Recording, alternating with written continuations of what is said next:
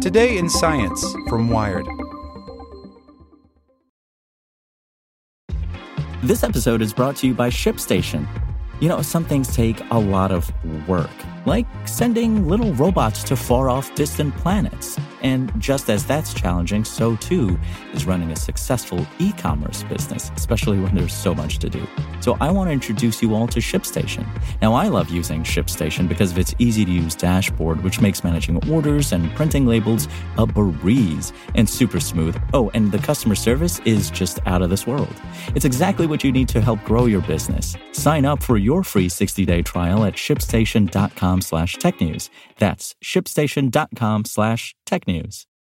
Lucky Land Casino asking people what's the weirdest place you've gotten lucky? Lucky? In line at the deli, I guess? Aha, in my dentist's office.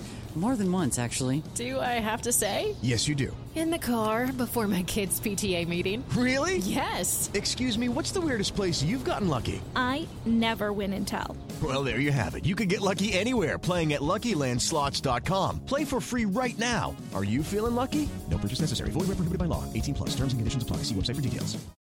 Today in Science from Wired.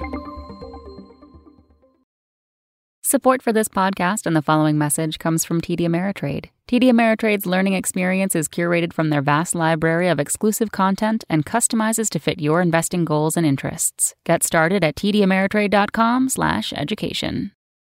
Virgin Orbit just launched a rocket from a 747.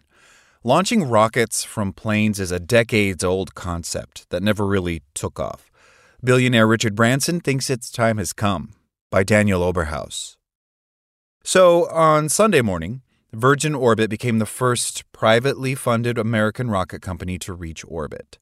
Also, it's the only one to accomplish this feat from midair. Launcher 1 is the name of the company's liquid fueled rocket, and it was released from beneath the wing of Cosmic Girl, that's the Virgin Orbit's customized Boeing 747 off the coast of California. Cosmic Girl's pilot, named Kelly Latimer, ditched the rocket at around 30,000 feet, which is the cruising altitude of a typical passenger jet, and then it fell into a free fall for a few seconds, and then Launcher 1 fired up its engines and boosted itself off into space. Why, though? I hear you asking. Well, once it reached orbit, the rocket released its payload 10 CubeSats built by researchers at NASA and several American universities and then Launcher 1 fell back to Earth. It was a successful launch and a welcome win for the Virgin team because they've been dealing with setbacks since their first launch attempt last spring. That first test flight in May was aborted just seconds after the rocket was released because of a breakage in its propellant line. So, after engineers fixed that problem, the company officials planned a second launch in December, but then they decided to postpone it because COVID 19 cases spiked around their headquarters in Los Angeles. Now, before this launch on Sunday, Virgin Orbit CEO Dan Hart told reporters, We've done a huge amount to assure the safety of the team, and so much of our launch operations and our activities are virtual. Doing it in the face of a pandemic is really amazing. Today's launch marked the culmination of nearly a decade of work by engineers at Virgin Orbit. It's one of the two rocket companies founded by billionaire Richard Branson. In 2018, Virgin Orbit's sister space company, named Virgin Galactic, it made history because it launched a spacecraft carrying two humans from beneath a custom plane. And that spacecraft sent them rocketing out to the edge of space. So obviously, Branson loves launching stuff from planes. And he staffed both companies with engineers and pilots who make it look easy. Now the question is can he turn it into a sustainable business? Usually, air launch is more associated with missiles that are aimed at targets on the Earth's surface, but it does have a long history in the space industry too. The first orbital air launched rocket was called Pegasus, and it was sent to orbit in early 1990 by Orbital Sciences Corporation. That company has since been folded into Northrop Grumman. And just like Launcher 1, Pegasus is able to boost around a thousand pounds of payload into space, and it's dropped from the belly of a gutted passenger plane as well. But in the last 30 years, Pegasus has flown only 44 missions. So, just to put that into perspective, SpaceX has flown more than twice as many in the past decade. Will Pomerantz is the vice president of special operations at Virgin Orbit. Before their first attempted launch in May, Will told Wired, When I started looking at feasibility studies and thinking about whether we should do this, Pegasus was the blinking neon sign that was flashing in my vision 24 7. Technologically, Pegasus is a huge success, but from a market perspective, perhaps not. Will says Pegasus didn't attract many customers because when it launched, those customers didn't even exist. But in the last few years, the commercial small satellite industry has just exploded, and now there are hundreds of companies looking for a cheap ride into space. Pegasus is still around, but the cost to launch the thing has totally ballooned over the past few decades. See, in the 1990s, NASA paid $16 million for a Pegasus launch. Today, it costs closer to $60 million. Even accounting for inflation, that cost has nearly tripled and the price tag is more than what most of these small satellite companies can afford. Air launch was once an idea ahead of its time, but now Will Pomerantz believes its time has come. Virgin Orbit wants to hit a launch price of around $12 million, but that doesn't mean it won't have any competition. Launcher 1 can carry a little over a thousand pounds, and that means it falls somewhere in the middle of the payload size spectrum. SpaceX typically launches the large satellites that Launcher 1 just can't.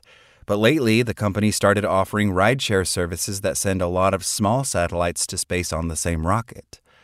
And on the more lightweight end of the launch spectrum, there's Rocket Lab, and their Electron rocket can carry up to 500 pounds to space. But Pomerantz says that Virgin Orbit offers something that none of its competitors can freedom. See, there are only a handful of spaceports in the world that can launch rockets to orbit, and not all of these can get a satellite or a spacecraft where it needs to go. So let's say you want to launch something to the International Space Station. Your best bet is to take off from Kennedy Space Center in Florida. But what if you want to put a satellite in orbit over the poles? You should probably launch from Alaska or California. And since Virgin Orbit's rocket is launched from a plane, it can take off from any airport in the world that'll let it, and it can tailor the launch location to the customer's orbital needs. But, as it so often happens in the commercial space industry, technological innovations have outpaced the regulations that govern them. Last May, Will Pomerantz told Wired that Virgin Orbit is still working with government aviation agencies around the world to get clearance to fly Cosmic Girl out of airports. He thinks the demand for Virgin Orbit's service abroad will speed the process along. He says the company has received a lot of interest from countries that have fledgling space industries but don't have rockets to put their satellites into orbit. He says you want to be able to move your entire launch site because then you can bring your launch site to the customer. Space is a tough business, and a lot of analysts have expressed concern that there aren't enough customers to feed all the new rocket companies competing for their money. Some of these companies will likely fold before they ever make it to orbit. A little over a year ago, Vector Launch, which is a rocket startup that won a $3 million contract to launch small satellites for the Air Force, they declared bankruptcy. And the launch company Astra has tried and failed to reach orbit several times. And last year, they had to forfeit a $12 million prize from the Department of Defense to any rocket company that could launch two rockets from different locations within two weeks. Chad Anderson says getting to orbit is really hard. Chad's the CEO of Space Angels, a space focused venture capital firm. He says that's the brass tacks of it. There are all these venture backed launch companies, and some have raised hundreds of millions of dollars, but how many have gotten to orbit? It's just SpaceX and Rocket Lab. Now we have Virgin Orbit joining this exclusive little club. But in the cutthroat world of launch services, it will ultimately be the market that decides whether the company gets to keep its membership. Like what you learned? Subscribe everywhere you listen to podcasts and get more science news at wired.com/science. This is the story of the one. As head of maintenance at a concert hall, he knows the show must always go on. That's why he works behind the scenes ensuring every light is working, the HVAC is humming, and his facility shines. With Grainger's supplies and solutions for every challenge he faces, plus 24 7 customer support, his venue never misses a beat. Call click grainger.com or just stop by. Grainger, for the ones who get it done.